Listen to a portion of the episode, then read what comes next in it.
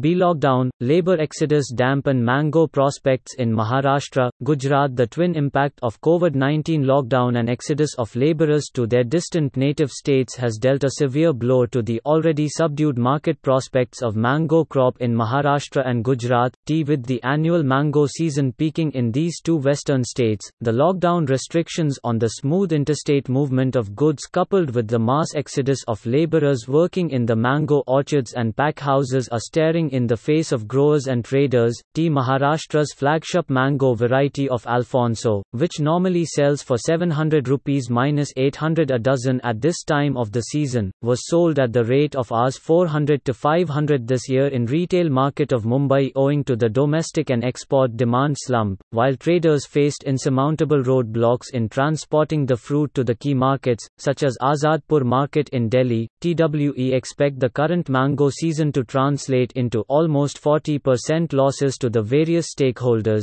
comprising farmers, traders, and exporters. Mumbai based mango trader Ikram told Business Standard, the said the export of mango, especially Alphonso, from Maharashtra to the European countries has been negligible this season, while shipments to the Gulf fell by 40 to 50%. Also read, Maharashtra excise debt to start a token system for liquor sale in Punans.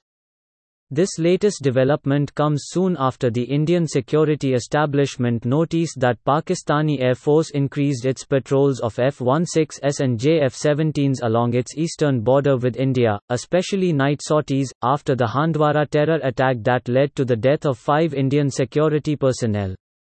A fear of retaliation by Indian forces was cited as the reason by Indian security establishment sources for this ramping up of PAF air patrols.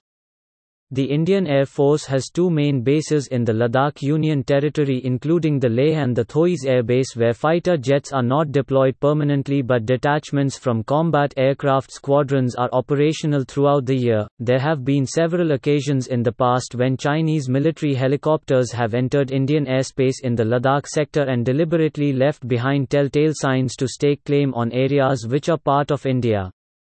The LAC in this location, like in other parts of the India-China border in the country, is poorly demarcated, hence incursions sometimes are inadvertent as well. However, the scuffle with Indian troops in North Sikkim was a new front opened up by China which was a cause for concern.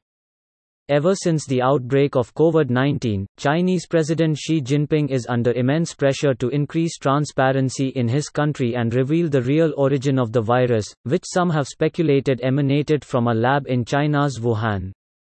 Trade wars with countries like USA and Australia have intensified and most multinational companies have actively begun looking for manufacturing alternative, India being one such preferred destination. Security sources speculated that this could be the reason behind China's new aggression.